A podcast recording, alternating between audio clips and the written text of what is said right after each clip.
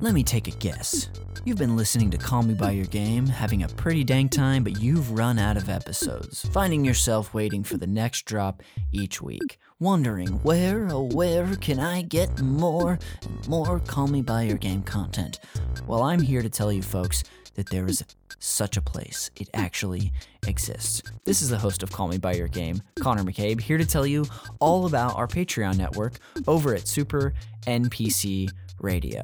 So this is our Patreon that we have created to not only support our shows, but make new content and bigger content going forward. In fact, if you like Call Me By Your Game, I want to tell you all about the co-op episodes that we do. These are monthly episodes where I sit down and do a deep dive with a panel of people to talk about a particularly impactful game. We've discussed games such as The Legend of Zelda Breath of the Wild, Super Mega Baseball 3, Final Fantasy X, Tony Hawk 1 and 2 Remake, and we have so much more to come. So if you're interested in hearing these episodes, these are a part of our DJ Toad tier on our Patreon, which is $10 a month. And again, you get a monthly huge episode for me and some of my most favorite people talking about iconic games. So if this is interesting to you, check us out. And if you want to get a taste of what it's like, take a look at the previews that we drop in this feed. Otherwise, we'll see you over at our Patreon network at patreon.com/supernpcradio.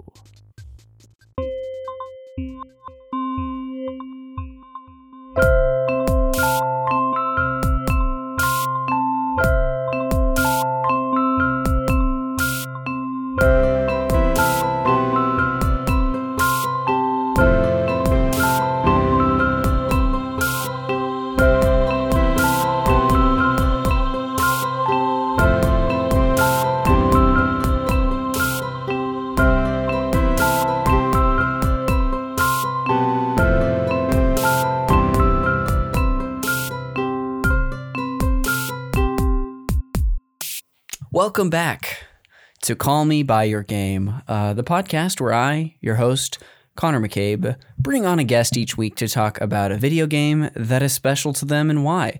And if you listen to the show, you'll know very well that we talk not only as much about what made playing the game fun and what our guests loved about it, but also dive into any context details that are fun to share about their life, about when they fell in love with it for the first time. A little housekeeping up top. You can follow us on social media. We're on Instagram at Call Me By Your Game Pod. We're also on Twitter at Call Me By Your Game, but there's only one Y, so BYOUR. I'll put links to all of this in the show notes. You can rate and review us on Apple Podcasts. That really helps our visibility. So I know the listener's probably in love with this game, just like our guest. So why don't you comment on your review and let us know your favorite part about this game or this episode. You can share it with a friend. And of course, as you'll hear later, we've got a Patreon with a ton of bonus content. And that's at patreon.com/supernpcradio. That's it for the solo dolo portion. I guess I'll introduce my guest and finally get a little what the listener might appreciate as a back and forth. So please welcome to the show, Poltergust master, E. Gadd apprentice, and Gooigi activist, Dahlia Malik. Welcome. Thank you. Hi. It is so good to have you on the show. I also need to announce up front that this is, the listeners always want to know what's going on behind the scenes. They're like, how do these episodes get coordinated? How do you choose the games? And this was a game that was a hot ticket item that you ended up with, my friend. So congrats. Thank you. Was there a lot of competition to talk about this game? There was one other person, and they had another game that was also near and dear to their heart. So we went with that one. And everyone, I guess, ends up a winner in this case. But yeah, so later today, would you mind even introducing the game real quick? Like what we're going to be talking about later? Luigi's Mansion 3 is a game where you play Luigi and or his, what would you call it, a sidekick? I guess Gooigi. So. Yeah. His little friend. And you go through a mansion / hotel, busting ghosts and destroying bosses to save Luigi's friends and brother. Yes, very. You know what? There it is, folks. You know what the game is. Yeah, I'm really excited to talk about this.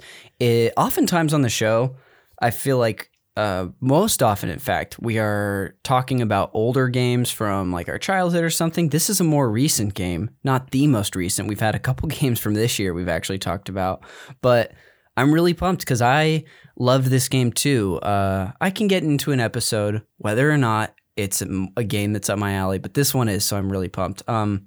Before we talk about it, though, I want to get to know you a little better. And also, as I've already said, another peek behind the curtain for the listener. Technically, I do know you through the same way I know most of my guests, which is through the Los Angeles comedy community. I guess I'll say the broad comedy. Not going to specify it to just improv or stand-up, but you and I did meet through improv in I want to say Improv 301 with Sissy Fenwick, I believe, like 5 years ago. I think, oh my gosh, I can't actually remember who it was because we were that group of Joe's orphans and we lost our teacher. And then we had all these substitutes, but I can't remember all of them anymore. Yes, I forgot that that's what we called ourselves, was Joe's orphans. I think that was maybe even a text thread at one point or a Facebook thread. Yeah, yeah, that was how we coordinated. Shout out to you, Joe Hartzler. I know you're out there on Twitch. Just moved to Canton, Ohio. This is all real stuff. I promise I'm not making this up. But yeah, I'm pretty sure that's where we met. And because that group of people was my first group that I ever practiced with regularly. And I remember us going to Dan's house in Los Feliz because we had to practice at his house. I don't know why. I think it was like he didn't want to go anywhere is my guess. Well, he had a nice space in like the back. He had, I don't know what to call that, like a tiny house in the back. It's not a shed. It's like a large structure that isn't his house. Like, I don't think it was a garage, but it felt like a garage, you know? Which is not the greatest for room, but it was great for just having space to do improv. So I guess that was nice. We didn't have to cram into anybody's living room. But yeah, that was the first group that I remember just like, I truly remember sucking so bad and at points during our practice group, because it's like, you know, you're getting into the later levels of those courses. I was just like, why isn't this clicking for me? Like felt like every practice there was like such a struggle. That's so funny because from my perspective, it felt like you were the star of the class. And I was like, this is the guy who's actually going to keep doing improv because I'm a stand-up. So I'm just like, I was just doing that to get looser and be better on my feet. But I knew I was bad, but I was like, Connor's going to keep going. I could tell. I'm so glad you felt that way. That's very nice. It's a much more positive light than I was painting it in. And, you know, it probably wasn't as bad as I remember it, but as you're, I think, learning and getting comfortable with yourself and other people, it's a lot of noise in your head, I think. Yeah. And that's what the listener comes from, is for us to hear, to diagnose our neuroses over comedy and improv. But yeah, that was so much fun. That's how we got to know each other. And then we've kept in touch loosely over the years. You're a stand-up as well, and a really funny stand-up. And you played a couple of Tuesday Night Thunders that I used to host. So belated thank you. By the way, that was fun. I missed that. I missed real life. Oh my gosh, real comedy. I missed the clubhouse. Gosh, I know. I never, because I was hosting 2 shows a week there, I don't think I would have ever guessed that I would have been like, I miss this place. But I think after 10 months of not being able to go there, I do, for sure. I've kind of been rambling just about how we know each other, and I touched on it a bit, but is there anything else you want the listener to know about you? You're a comedian. You are a fantastic stand-up. What do you want to share? I mean, that's really all that's going on in my life. I sit at my computer and yell at it and do online stand-up shows. That's my entire existence at this point. I love it. When is your show? What's the name of it? Where can people find it? Now I only run Interruption Show online. It's on Twitch. It's twitch.tv/interruption show. Oh, so sweet. It used to happen in real life venues. I had another show that's on hiatus until if we ever come back from this. Yes. Hopefully it'll come back to LA. It was called Ground Floor, and it was another stand-up show. Yes, that's your show, Ground Floor. Yeah, you know, I've got a feeling that for some reason comedians aren't probably on like the top of the list for the vaccine, but maybe if a few of us can sneak in as like COVID test site workers, we can get it early and just get the comedy scene kickstarted, because that's my big concern. Yeah, I think we're like the least essential.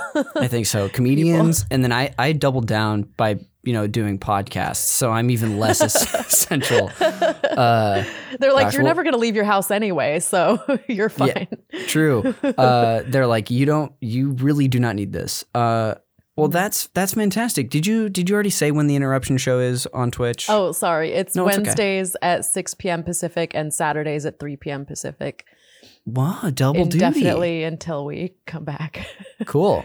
That's fantastic. And anything you share or want to plug today, including at the end of the show, I'll leave in the show notes, so it'll be just a click away for the listener. Fantastic.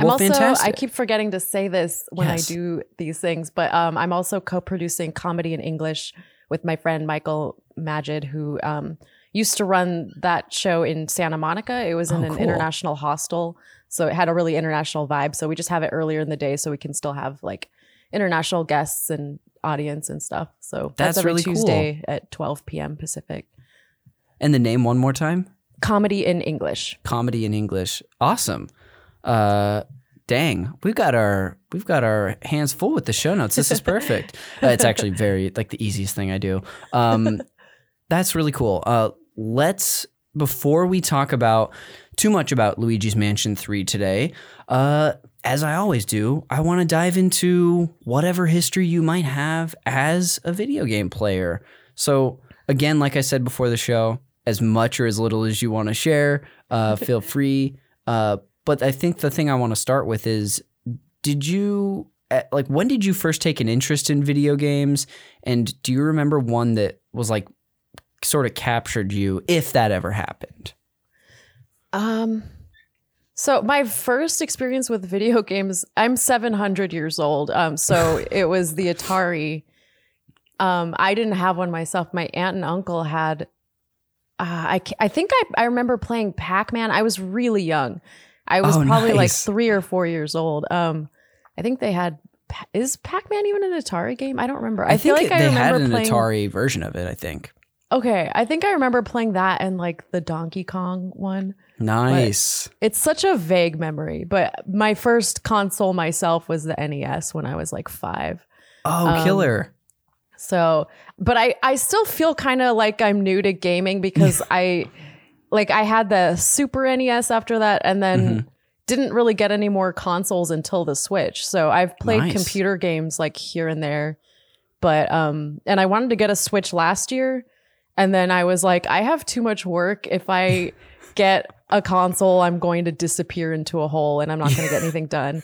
And then, so I put it off, and then this pandemic happened and I was like, oh, I'm doing nothing. So I got one. It was so your destiny to be a Switch owner that the world ended itself so that you would have an excuse.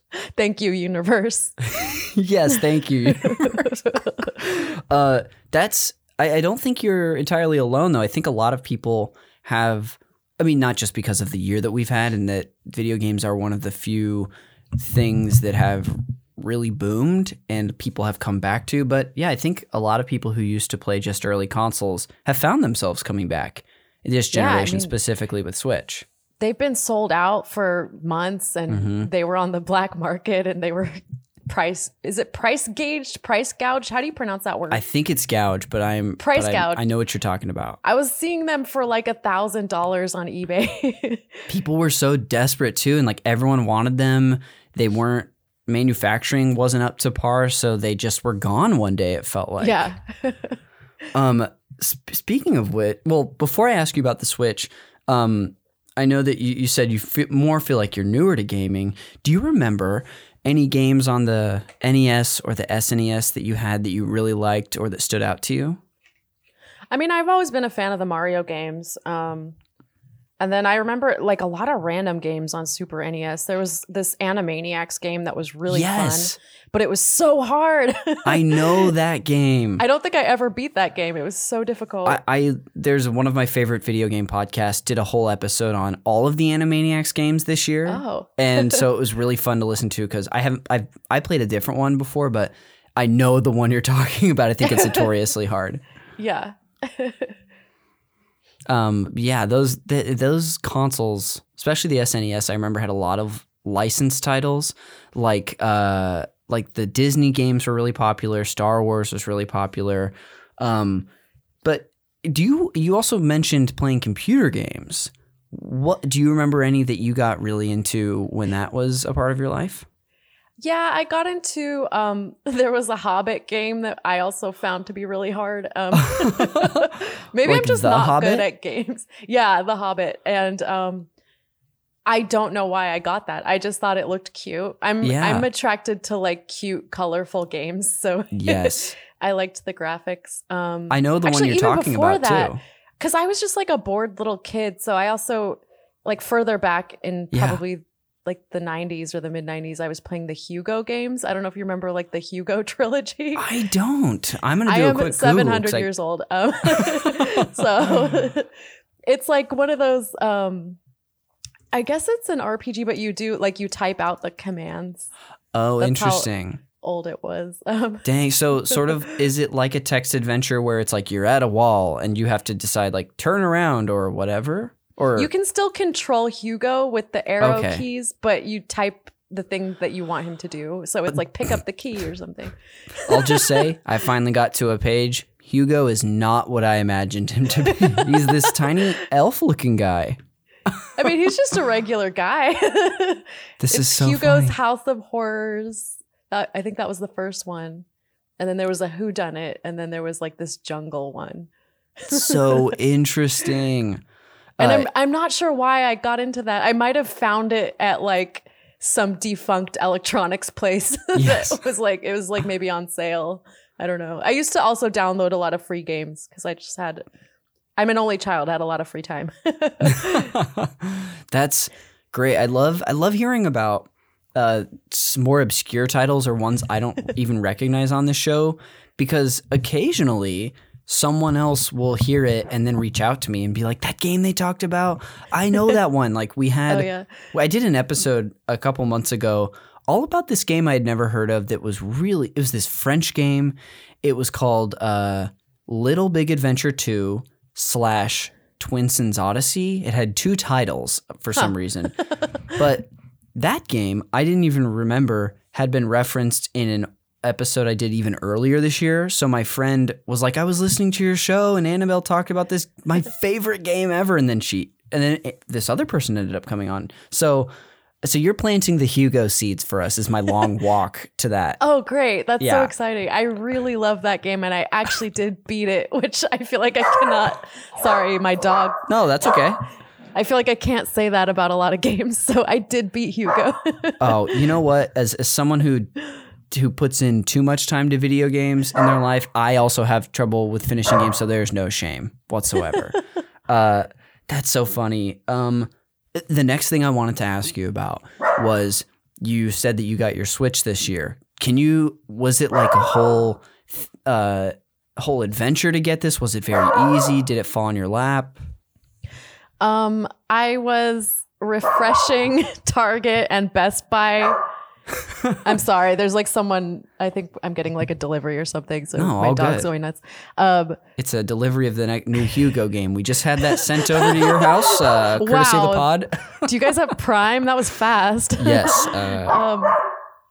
We were talking about the Switch. I was refreshing Best Buy and Target like to see their inventory like every single day. And then Target got this tiny trickle in like, I don't know. It was like Anaheim or something. I was staying in the desert with my boyfriend. It's a long story, but we were like isolating away from my parents. Yeah. Because they got stuck in Egypt for 2 months because international travel was halted. So they were there for 2 months and then they came back. So they needed like their house to just be there for 14 days and see if they had symptoms because we didn't have testing yet. Yes.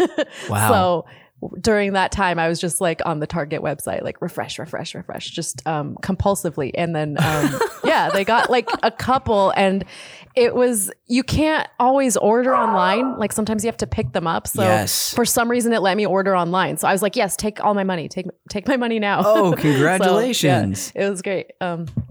That's fantastic. It's kind of sad what a rush I got from that.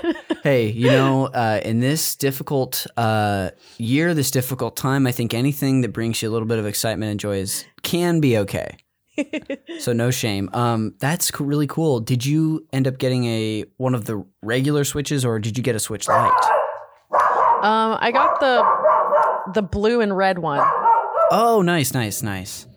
I like that. I got the gray one originally, but then eventually got those controllers because I like them. Yeah, I was like, for some reason, I was like, I'm not getting one unless it's the blue and red one. Yeah. And then I think I lowered my standards when I saw how desperate it was. Yes, but it worked out in the end anyway. That's great. I don't know what's happening. Hey, what's your dog's name? Cisco. Cisco is having a crisis, or maybe is just expressing themselves. Cisco, come here. It's going to be okay, Cisco. Also, fantastic name. How long have you had Cisco? This is the part where I segue into making it a dog podcast. This is where I further reveal myself to be a pandemic stereotype. Yes. I got him in March, just like everybody. Yeah, I was like, I love dogs. I've always wanted a dog, but I kind of sped up my timeline when the world ended. Because I was like, oh, I may never leave home. So I'm not going to be able to do this dogless. So I got him, even though I was not in a position where I should get one, but I did it. Well, that's awesome. I became a pet owner this year as well. I have a cat now. Congrats. Thank you. Not as cool of a name as Cisco, but she's pretty great. I think when you got your Switch, did you get it to play a specific game? Were you trying stuff out? What was going on there? I actually got it because it was two things. I wanted to play Luigi's Mansion 3 because commercials work on me. I watched a trailer and I was like, I have to play this. I have a friend who's been posting screen caps of Animal Crossing for just years and years, like all the past versions of it. So I was always really jealous. So that was another game I really wanted to play. Oh, awesome. So those two. And I also, Mario Tennis Aces. I know that's kind of random, but I used to be really jealous of people who had the Wii, and I used to play it at other people's houses, but I never got one because I never had money. Yes. So, I just wanted the type of console where you could like swing your controller around and that does something, you know, like the Wii. Yes. So I was like, okay, this is like an updated version. And it's not. It's absolutely not like Wii Sports. I hoped it would be, but... Yes.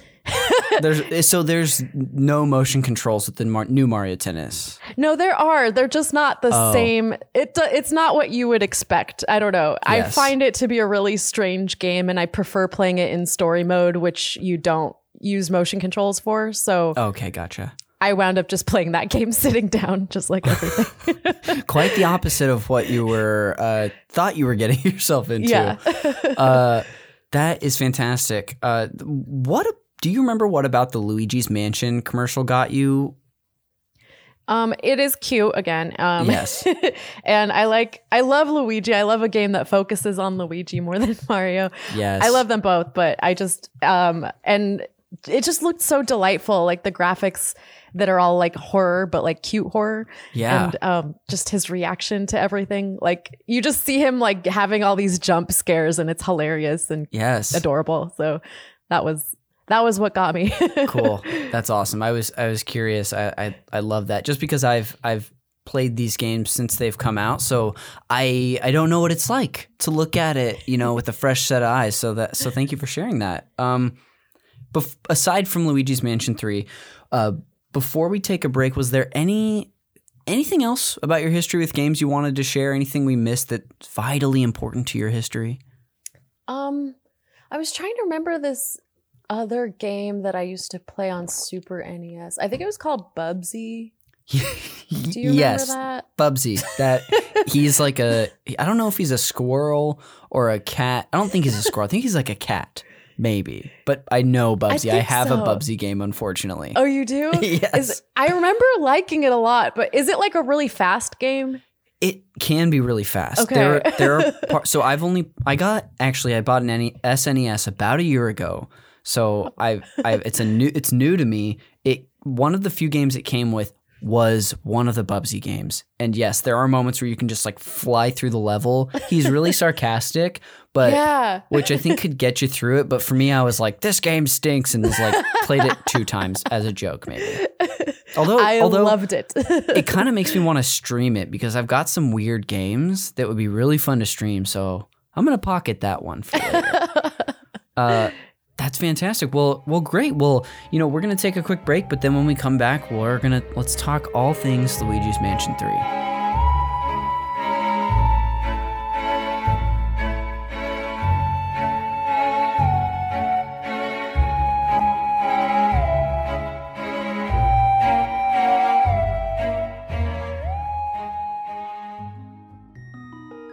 Hello, my name is Jeremy Schmidt, and I host a podcast called Video Games A Comedy Show. We pretend like we are morning radio DJs within the Mushroom Kingdom for exactly 5 minutes per episode before dropping it all together. We cover topics like our favorite video games to take on vacation, the birthday roast of Mario, favorite Desert Island PS2 games, and infinity more episodes. If you like to hold a controller and are prone to laughter, well then Buster, I've got hours of stuff for you. Check out Video Games A Comedy Show anywhere podcasts can be found.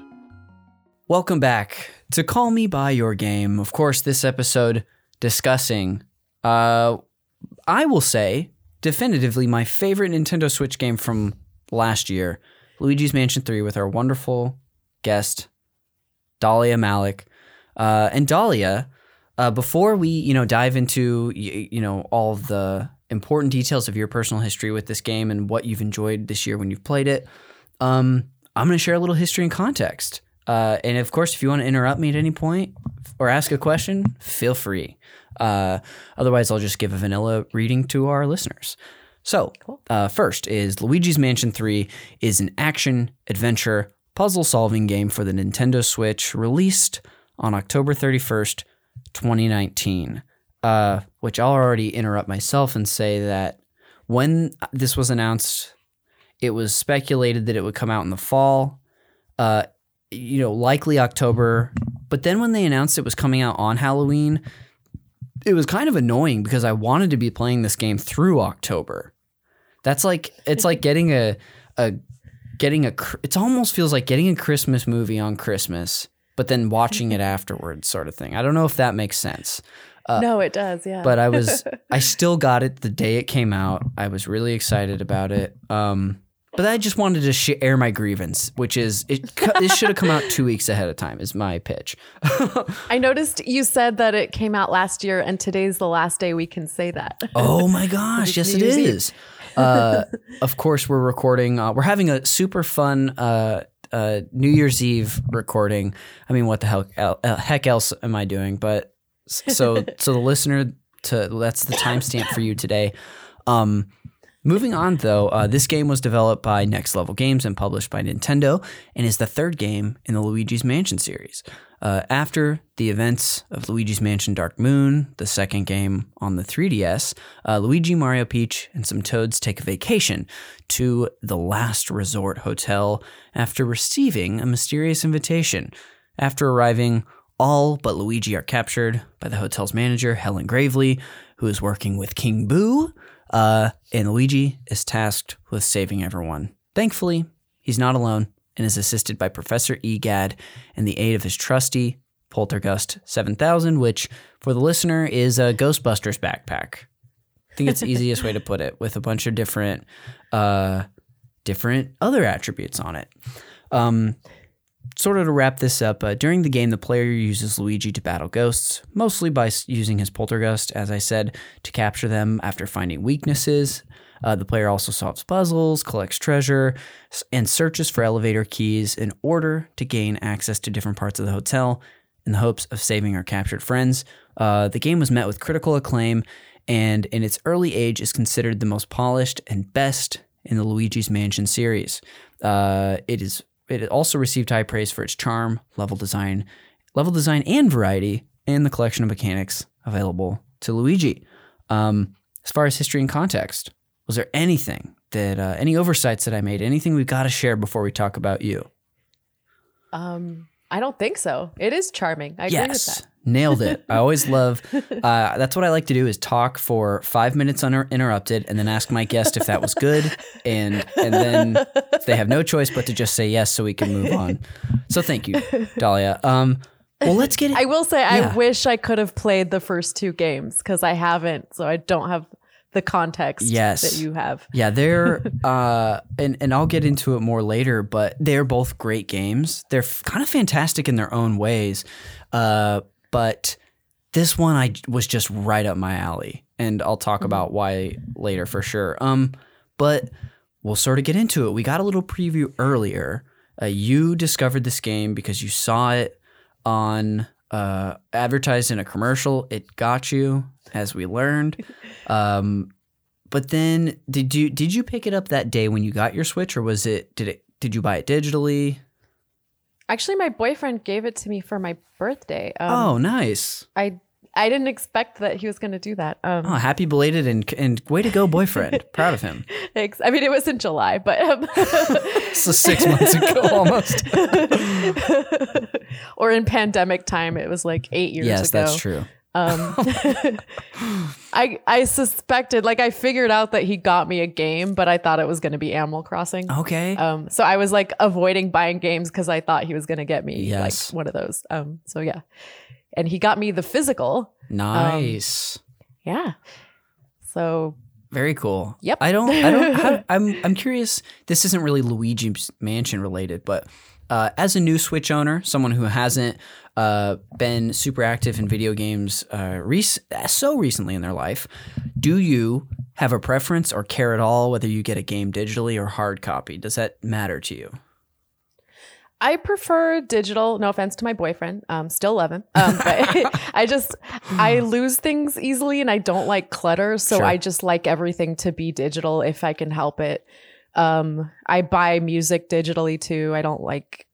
I'm not like sentimental about, having album art and stuff like that. Okay, gotcha. I just want to have like, I don't know, maybe it's because I always live in tiny apartments and I move a lot. So, but it's like, I just like to keep things as minimal as possible, but some games are not available in digital. So I'm like, I'm not going to not get them. Yeah, totally. It's just my preference. Thank you for filling me in. That's very cool. I know it might seem like a small little thing, but as someone who has been playing games for majority of their life and loves them, I mostly get things, mostly hard copies if I can.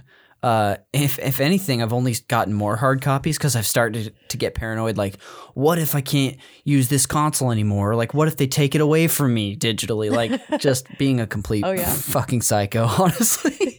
That sounds like a legitimate fear. Yeah. If you unfortunately have put too much of your care into this hobby like I have, you start to worry about those things. But very, very cool. So... Your boyfriend got this for you for your birthday. Let's get into it. When you started playing it, was it something that you would just pick up and play occasionally? Would you just get sucked into it for hours on end? Like, how are you playing this game? I inhaled it the first time I played Hell yes. it. I think I finished it in like, I mean, it's not a long game. It's like a finite game. So it's not like you're wandering around forever. So I think I finished it in like 20 hours or 24 hours, something like that. Nice. Not way to go. Like 24 like game hours or in a day?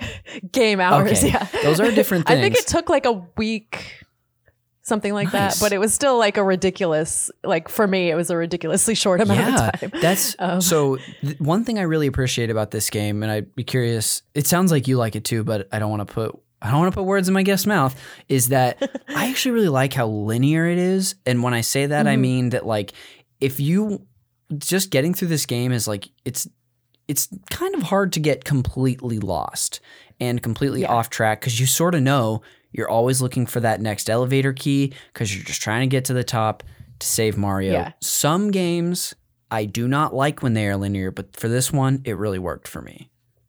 Yeah, I appreciated that. I think I get really overwhelmed. Like Breath of the Wild I like that game, but I can only play it in really short periods because I just find it so overwhelming. I'm like, I don't know when this is going to end or how. Yes, and something like that, which I also adore that game, one of my favorites of all time.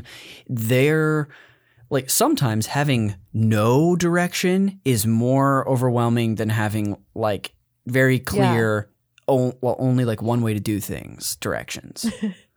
For me people personally. Have told me like just wander, and I'm like, but why? I do? Yes, and I think that the taste for something like, or the appetite, I would say, for something, a game like that, is very foreign to me. I am someone who grew up very privileged, so I always had a lot to do and a lot to play. So where if like I got stuck on something or confused, I could just drop it and do the other thing, which has led to some really bad habits in my life. But that game, it took years of undoing that those issues to get to a place where even playing an open world game like that was for me. So, but I'm glad to hear that the linearity of Luigi's Mansion which worked for you. That's awesome. Yeah. And I don't think it's too much. Like, I think it still rewards the wandering. Yes. It's just maybe not for as long or indefinitely. Totally. I would say. Although I still don't really understand what the gems are for. Like, I don't care so much about the gems. Yeah. But the rupees, like the money you collect.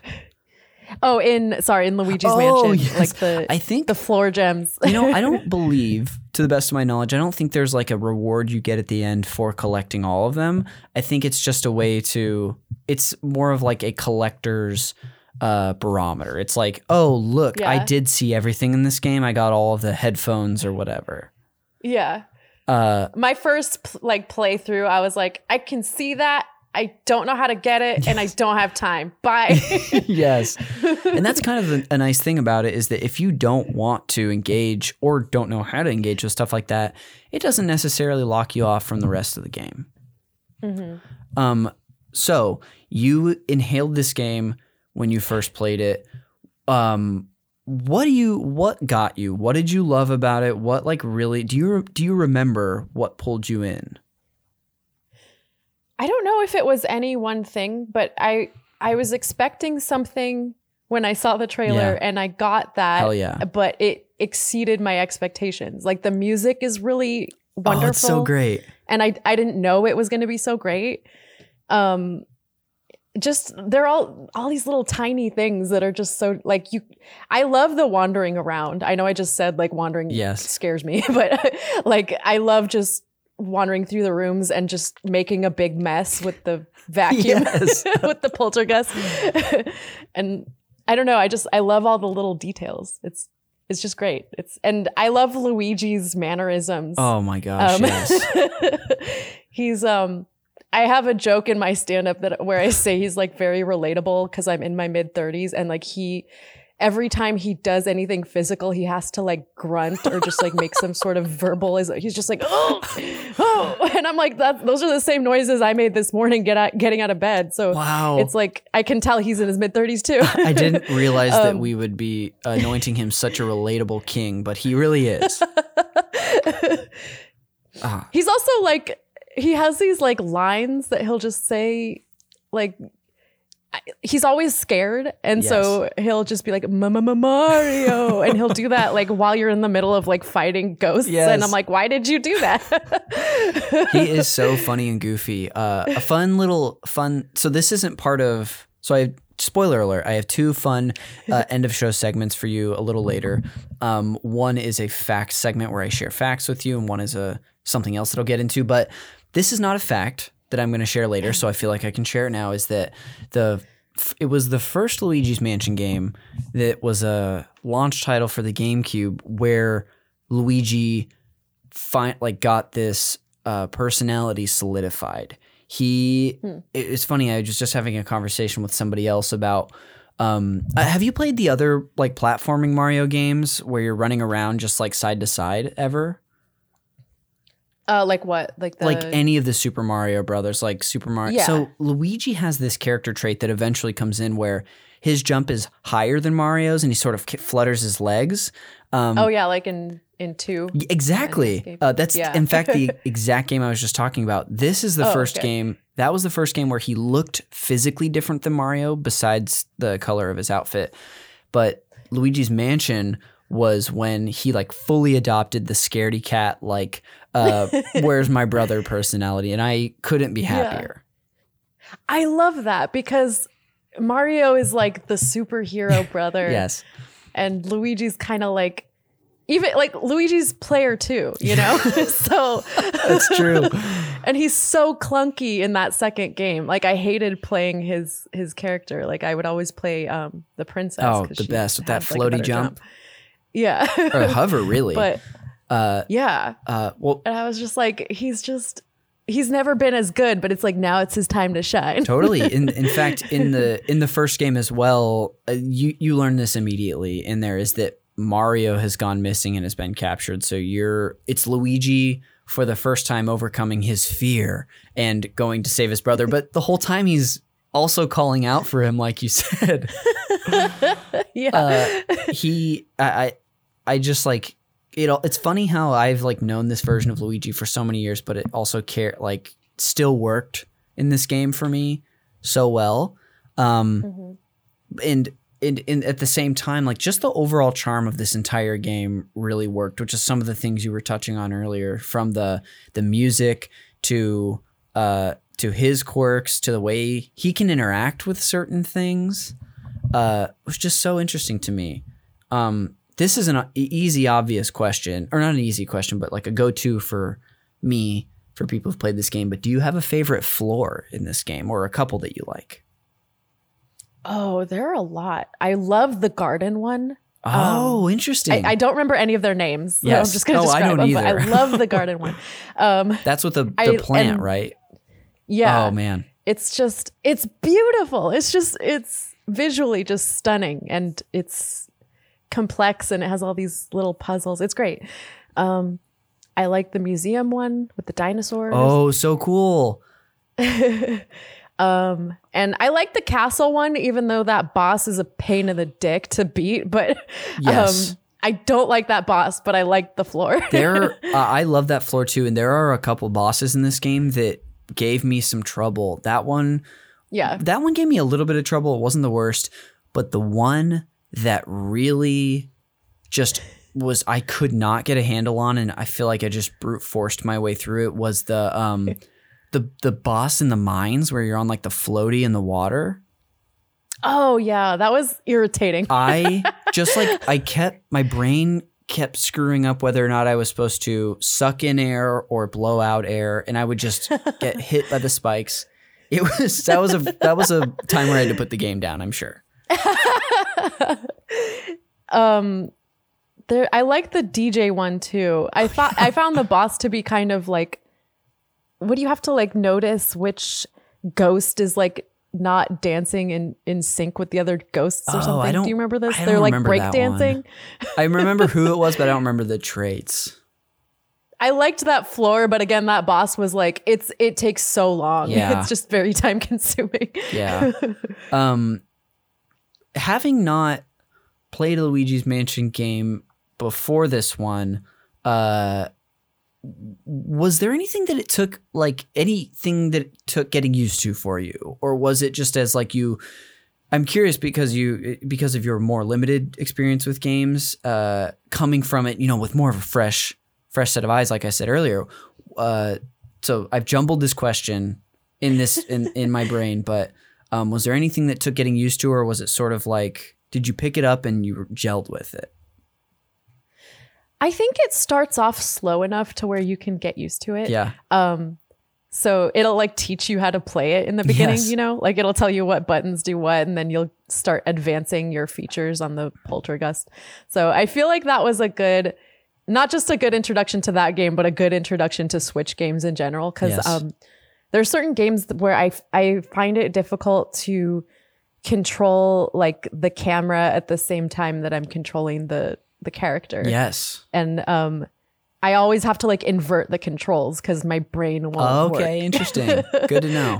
So, but with Luigi, you don't have like the camera option. So it's just kind of, it's a little easier. Yeah, that is nice. It's kind of like you're in these little dioramas going through each level. Each room kind of feels like its own. And yeah, that fixed camera angle does make it, I mean, it moves, it adjusts, but as opposed to, you know, having a free one. It feels like that is just such the right choice for this series, for me at least. Yeah, I like it. Yeah. I have also gone back and like played it again and forgotten, and then I'll try to like adjust the camera and I'm like, oh wait, it doesn't do that. Yes. Just like out of habit. That's so funny. One of the things that I really loved about this game, a couple things that are just sort of the mechanics of using Luigi and Gooigi really. Was there anything that really stuck out to you as far as like, whether it be, I don't know, using the suction cup plunger or using the black light, that like weird light that you get, strobe thing. Yeah. Was there any mechanic that you really were drawn to or struggled with? Anything that stood out to you? I kept forgetting that you could use, what is it called? I guess whatever the X button does, where you like make things appear, and you can also use it to detect like ghost footprints. Yes, I think that's that weird black light thing I was talking about. Yes. Oh, okay. It's not the like flash one. Okay. I would just keep forgetting it was there, and so I'd be like stuck on a puzzle forever because I forgot it was a feature, and then I'd have to come back to it. Like, oh, there was this door that doesn't look like it's here, but it's here. So. Yes, there are kind of a lot. I mean, it's not like you have an unlimited skill set, but there are enough things in this one to where it's easy for that sort of thing to happen, for you to like just, oh yeah, I didn't try this one thing. Yeah, I was like, I don't know why that was the one I kept neglecting, and then you would think I would remember because of how many times I forgot, but I didn't. Yes. I'm trying to think. A couple things that really aspect of this game that I thought was, we've touched on a couple of them already, but that I really appreciated were some of the boss battles. I didn't like some of them, but then there were also some that I thought were so cool. One of them you sort of brought up earlier, which was the at the museum one where you fight like the T-Rex ghost and then like the caveman ghost. Are those the same floor? Or am I mixing those up? Wait, what's the caveman? It's like the guy who has the big club, and you've got to like get him to hit the ground and get his club stuck, and then you have to go behind him and like suck him up somehow. Wait, I'm sure you'll recognize it when you see it, but that might be a different floor than the one I'm thinking of, actually. Oh, is that the same floor? I don't remember. I kept thinking they were connected because I think I just associate cavemen with dinosaurs, which I don't know if that makes any sense, but no, it makes sense. Yeah. I kind of felt like they were two parts to the same boss battle, but I don't remember. Part of the fun for me in those boss battles was like they are puzzles themselves. I know you talked about favorite levels earlier, but did you have any bosses that you really liked or thought were interesting or like really hated that we didn't talk about? I remember being frustrated by the garden guy. Yeah. I'm just trying to remember the bosses. Oh, that's okay. Is that the one where you have to use the chainsaw? Or am I thinking of a different garden boss? Yes. Yes. Because you have to like, it's very like awkward to hold it. Yes. Do you remember the chef who's like in the kitchen? He's like French. Yeah. Yes.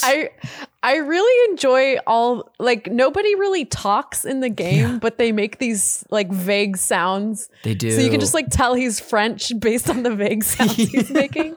He's just like, ah. Yes. I thought that was hilarious and delightful. I really enjoyed that. I found this, I guess I would say frustrating, but the piano guy, who looks like, I guess he's supposed to be like Mozart or something. Yes. That was frustrating. He gets pissed off. But yeah, he's got quite a temper. But I don't know. I loved that floor and I loved it, even though I was very frustrated by it. But yes, I remember that. I definitely died a couple times to that boss, and one annoying thing about this game, which is not the only game that does it, is that when you're really low on health, it makes it that annoying sound where it's like your heart's beating, but it's also an alarm. Yeah. And it's like, I hate that. I'm already stressed out that I'm getting my ass kicked by this composer.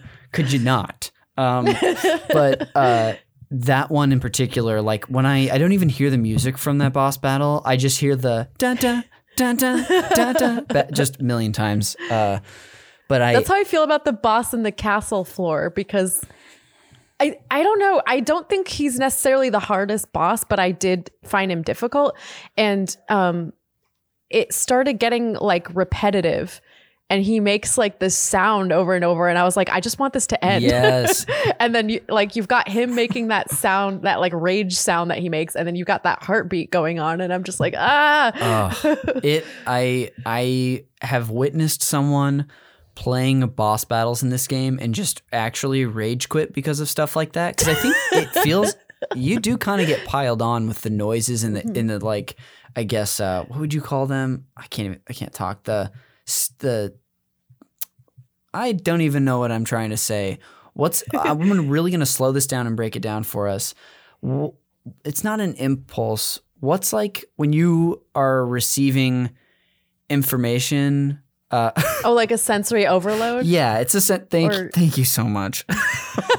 That was such a disaster. My brain just couldn't connect those two things. Yeah, you're like almost being just receiving too much stimuli. That's where it is. Oh, yes. Thank you.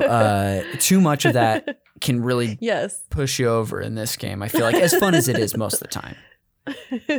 I've definitely like thrown tantrums and quit playing games. I don't know if I did it with Luigi, but I've done it with other games. Yeah, you're not alone.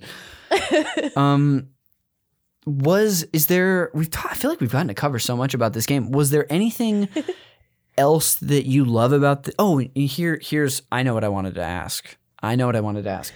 You've said a couple times that you've played this multiple times. Do you remember anything about, and it might just be some general quarantine stuff, but either of your playthroughs, do you remember anything, any context that was interesting that was going on? I know it was right after your birthday. Was there any thing that was going on that you felt like sharing about or that you remember intensely from that time? I'm trying to remember where I was because I've moved around so many times with this like isolating for a while and then I moved. So I don't remember if we went back to my parents' house or if we were still like stuck out in the desert. I don't remember where we were, but you were just so remember in the zone with the game. It's understandable. Yeah. Because I wasn't always playing it alone. Like sometimes, this is also what I love about the game is that I would be playing it, then my boyfriend would come home or whatever, and he would just like pick up a controller and join me as Gooigi or whatever. And like, it's not. I feel like with some games when you want to do multiplayer, it's like a whole thing, and it's really annoying. But it's really easy and quick with Luigi. So it's like we beat the dinosaur boss together, and I think it's really fun to play with another person because you're like tag teaming and You're like, okay, I'll go this way and you go this way and you do that and avoid the puddle and stuff like that. So I think it's a really fun way to play. So I feel like we bonded over that. Oh, that's awesome. I can't believe we almost totally skipped over Gooigi until you just brought that up. But that is it's a cool part of this game for many reasons. But the one thing I wanted to sort of touch on was what you were just sharing, which is like, it is so easy to just pick up and play. You literally just turn on another controller. You don't have to change the setting. You don't have to like save and quit and then boot up. Also, Gooigi is just another Luigi who can't go in water, but it's not like you're just being some shitty secondary character and you're picking up like just items for somebody. Right. Yeah. It's like he has things that Luigi can't do. Yes. And so it's like you both have your limitations and your perks. Totally. So I'm like, I don't care which one I am. Yeah. Just pick up a controller and play. I would imagine that you said it was even, I don't know if you said it was more fun playing together, but that would seem more fun to me because as much as I like the Gooigi functionality and I like that you can, press the right stick to get him to shoot out and then you control him, it would be so much easier if somebody else was doing that. than like trying, especially the intense parts in this game where you're switching back and forth or using both of them. Like in the, my personal favorite floor is the movie floor where that director ghost is. Oh my gosh, I wanted to talk about that. Yes. Great. Well, all I wanted to say was that like that boss battle, you have to pop out Gooigi and shoot like that ball back at the Godzilla thing. And that was hard. Yeah. But yes, let's talk about that. That's my favorite floor, like for sure. What do you like about it? I love that you can just like warp to different like TVs or whatever. Yeah. But that boss is just hilarious. Like he really cracks me up because, or he's not, is he a boss? He's like a boss ghost. Yeah. He's not the Godzilla guy. And it's weird because it's just like a regular ghost, I think, but in the Godzilla outfit. He's just so sensitive, and that's so funny. Yes.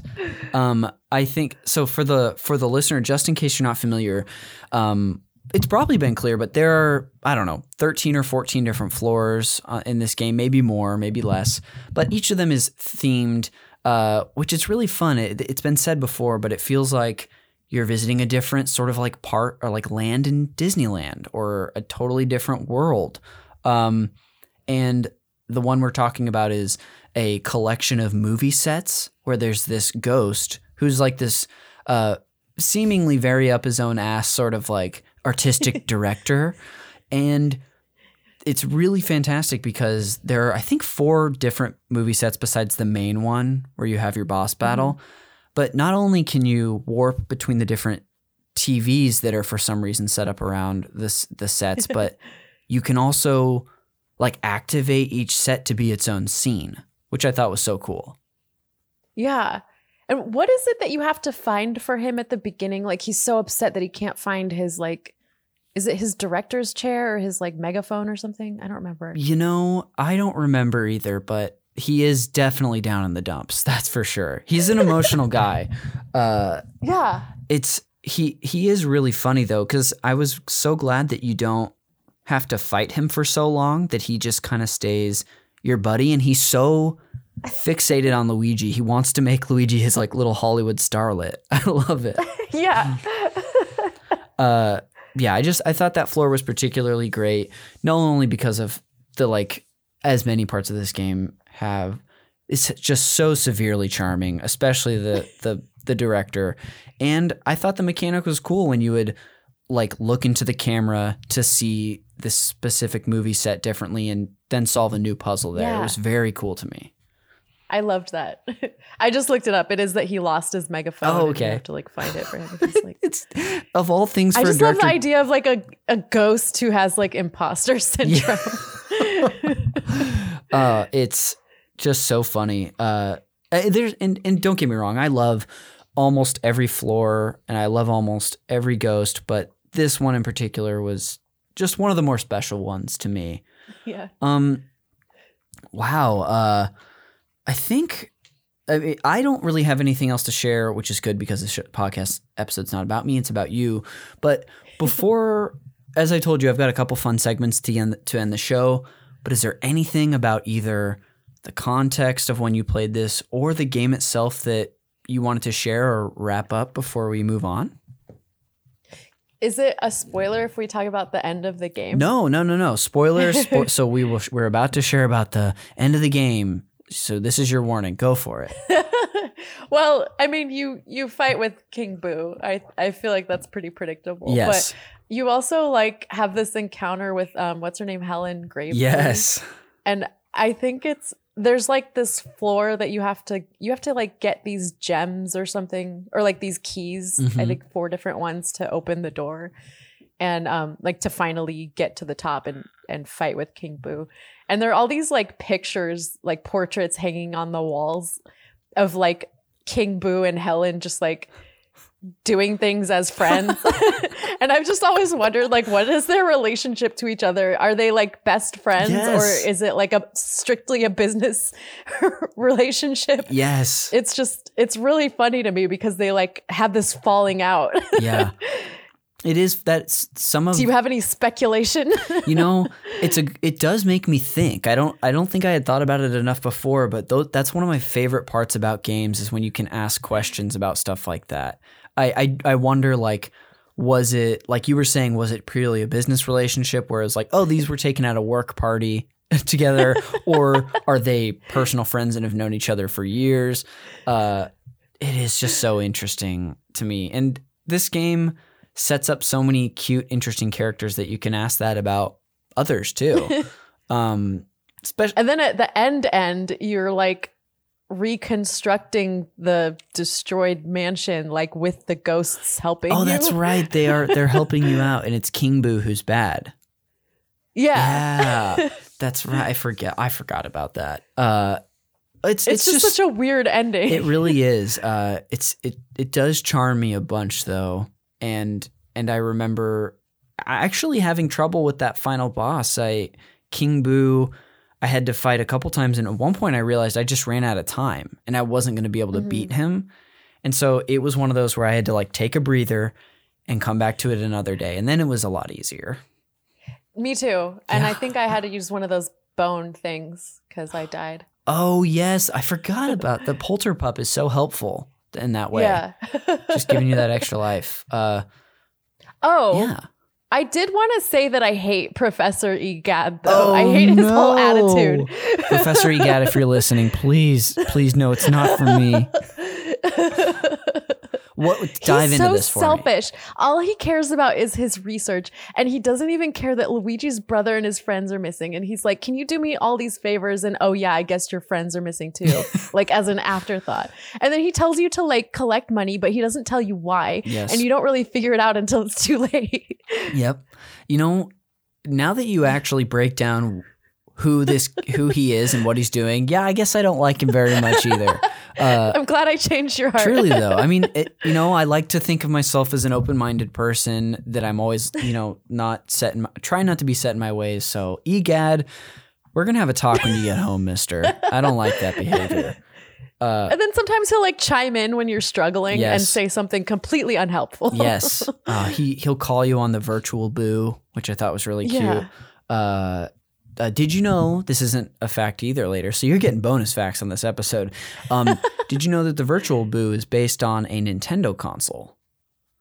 No. It's actually called the Virtual Boy. This came out between the Game Boy and the Nintendo 64.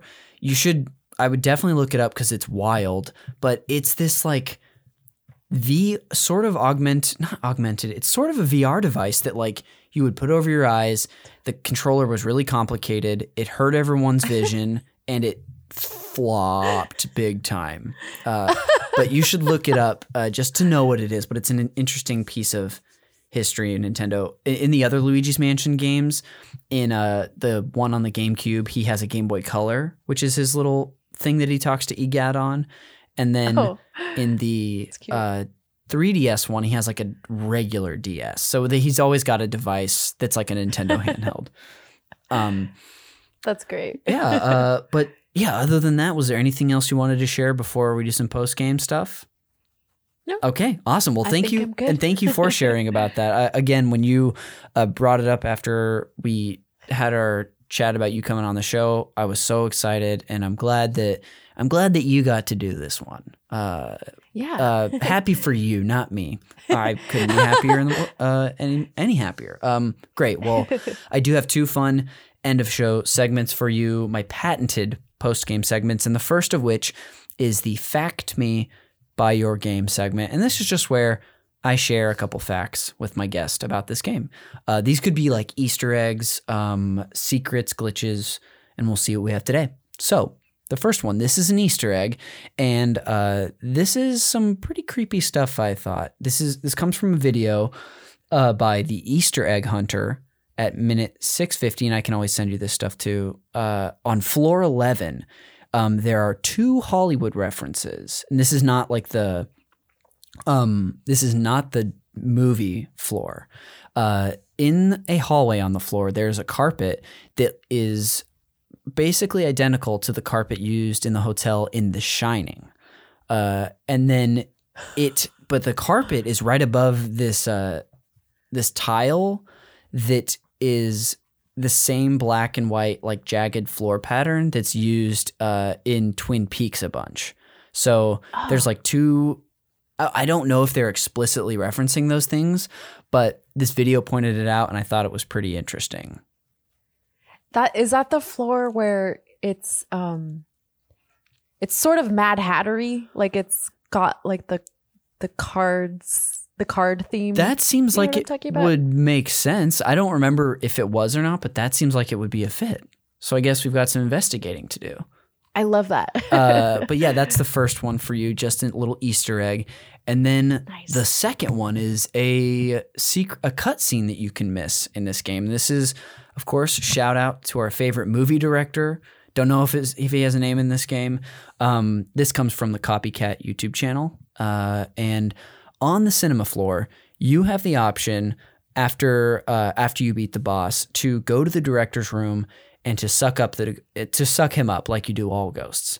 But if you want, you can wait until basically the end of the game and you'll be able to go in there and see his finished movie, because he's been working on his movie this whole time. And you watch I don't know if you had done this, and I don't want to spoil it, even though it's pretty obvious what you're going to see, but it's a cute little cut of the movie that he made starring Luigi. Oh my God. So the next time you revisit this game, wait to dispose of him until basically you go to finish the whole thing.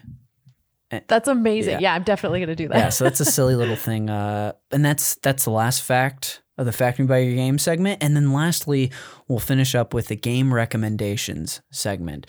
Now, this is my one forced tie-in to the movie Call Me By Your Name. And I got this idea for recommendations. I'm sort of basing these, or I'm making these as if Luigi's Mansion was your romantic summer love that you're moving on from, and you're, like all relationships, eventually going to move on to someone new. So at the end of when I saw that movie for the first time, Call Me By Your Name, I was wondering, well, spoiler, Timothée Chalamet doesn't end up with Armie Hammer, but I was wondering who he would date next. Would that next person be just like Armie Hammer? Would he branch out and rebel and date someone wildly different or someone out of left field? So this is a long-winded way to say that's how these recs are based. Some of them are for fun. Some of them are real ones for you. So the first recommendation I have is if you want to play another GameCube-era franchise that was refined and is available on the Switch, I'll recommend Pikmin 3 Deluxe. I don't know if you've heard. Have you heard of this one? Yeah, I've heard of it. I've never played it though. Spoiler, it was a Christmas gift that I got, and I think it's really cute and charming, and it reminds me of Luigi's Mansion in the sense that, like, you are also solving puzzles and battling enemies, but, like, not in the typical video game way. Like in Luigi's Mansion, you're using the Poltergust. In this game, you're using these little plant creatures that are your buddies. And it's all about, like, saving them, saving a planet, escaping.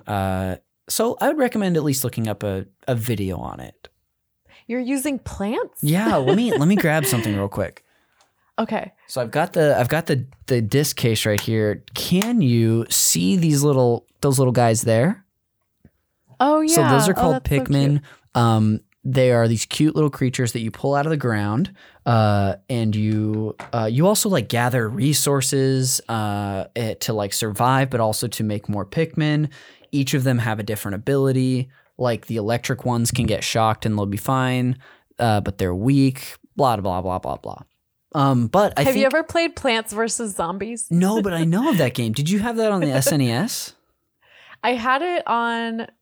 I think it was either just the computer or an iPad. Oh, no way. You use plants to battle zombies, and it's delightful. That's amazing. Well, I haven't encountered any zombies in this game, but I can say the plants, 2 thumbs up for me.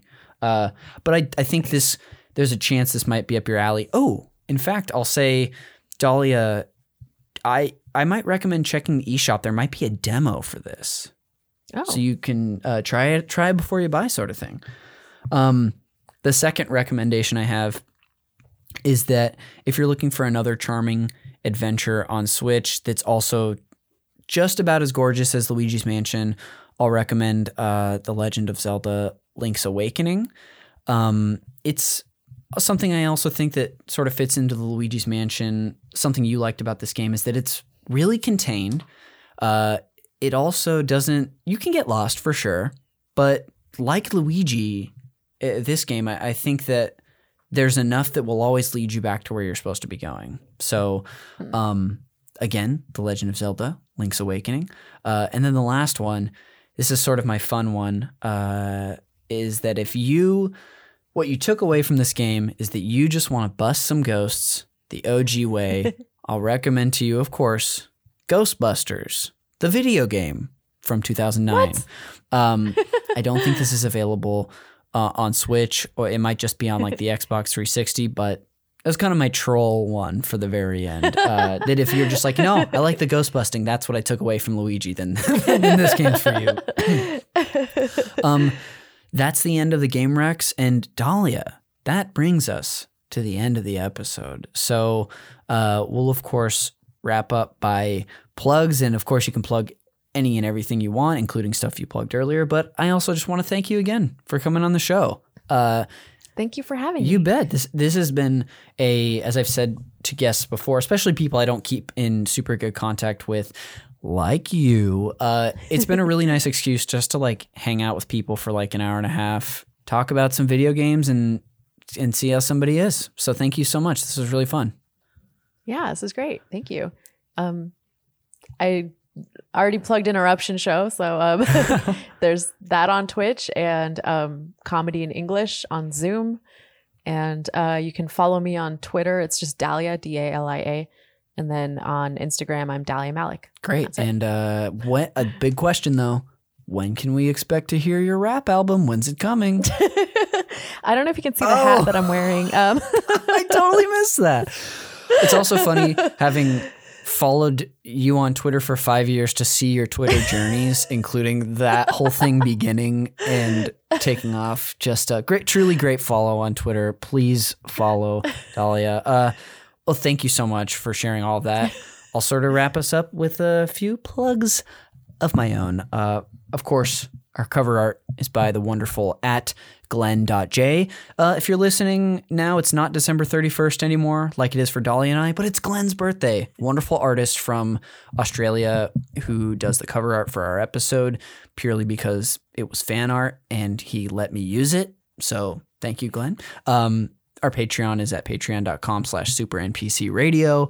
If you're a fan of the Luigi's Mansion series out there, the weekly show that Jeremy Schmidt and I do, that is at any tier of our Patreon, Super NPCs. We did a whole episode in October about Luigi's Mansion, just sort of like a summary of the series in general. So, hey, you might want to check that out if you're interested. And then, of course, the show is produced by Jeremy Schmidt. You can check out his show, Video Games A Comedy Show. I'm on Twitter at Connor_McCabe. And I also stream on Twitch at twitch.tv/cons69. That'll do it for this episode. Dahlia, we did it. Congratulations to us. Thanks. I'm just laughing at your Twitch name. Thank you. I've explained it before, but when I started, I think some account, I wanted to just do my handle, which was always Cons, C-O-N-Z. But then it was taken. So I was like, I'm going to make the most childish one I can think of. So that's Cons is cool 69. Well, hey, nice. Listener, thanks for joining us. We'll see you on the next one.